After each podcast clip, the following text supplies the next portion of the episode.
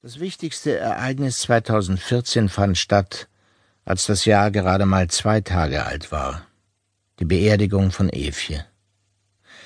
Mein Schatz lag da wie ein wundervolles, gealtertes Schneewittchen, bevor der Sargdeckel endgültig seinen Schatten über sie warf. Der Begräbnisgottesdienst war würdevoll, sie spielten schöne Musik, und es wurden rührende Reden gehalten. Aber das alles gab mir trotzdem kaum Trost. Der Hauptgrund, warum ich monatelang keine Lust zum Schreiben hatte, war der, dass ich sie vermisste. So wie ich mich an den Computer setzte, tippte ich sozusagen sofort ihren Namen. Nur langsam hat die Zeit meine Wunden geheilt. Das zweitwichtigste Ereignis war, dass Chritje im November auf die andere Seite umgezogen ist, in die geschlossene Abteilung. Der Herr Alzheimer hat dann doch schneller zugeschlagen als erwartet.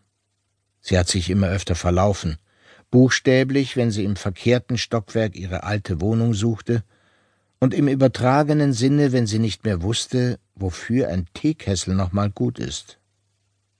Aber auch in ihrer Verwirrung war sie immer sehr heiter, und wir haben viel gelacht. Da war keine Wut und keine Angst. Wohlgemut lief sie bei ihrem Umzug hinter dem kleinen Karren her, mit dem ihre Sachen Stück für Stück in die andere Abteilung gebracht wurden. Wenn schon dement werden, dann so.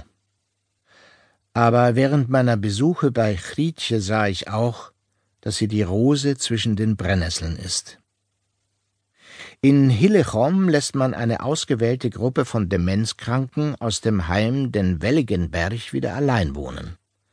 Auf gewisse Hilfestellungen bleiben sie natürlich angewiesen, aber immerhin. Als ich mich allerdings in unserer geschlossenen Abteilung umschaute, habe ich keinen gesehen, dem ich wieder einen eigenen Zimmerschlüssel in die Hand gedrückt hätte. Es sei denn, um den Notfall zu simulieren. Was tun bei Überschwemmung, Feuer oder einer Explosion? Hatten Sie da in Hillechom vielleicht ein paar ältere Herrschaften ein bisschen zu voreilig in die geschlossene gebracht? Frau Quint, ihres Zeichens Berufspessimistin, hat einen Anschlag auf Papst Franziskus prophezeit. Mit einem halben Spekulatius im Mund wusste sie ganz sicher zu berichten, der wird das Jahresende nicht erleben. Da können wir noch so viel beten. Dabei versprühte sie munter Kekskrümel in die Runde. Ewald wollte mit ihr um hundert Euro wetten, dass dieser freundliche Stellvertreter Jesu auf Erden auch am 1. Januar 2016 noch quicklebendig sein wird. Aber so viel Vertrauen hatte die Quint dann wohl doch nicht in ihre eigenen Weissagungen.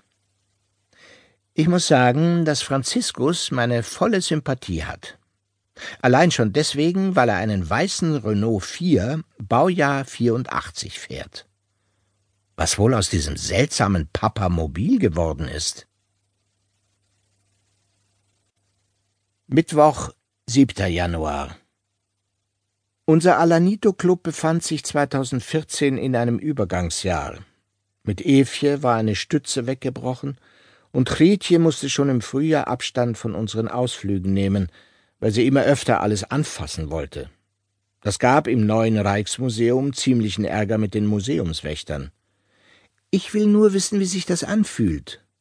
Madame, das dürfen Sie wirklich nicht. Oh, na, dann mache ich es bestimmt nicht wieder.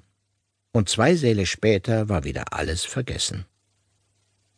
Aber es gibt auch gute Neuigkeiten.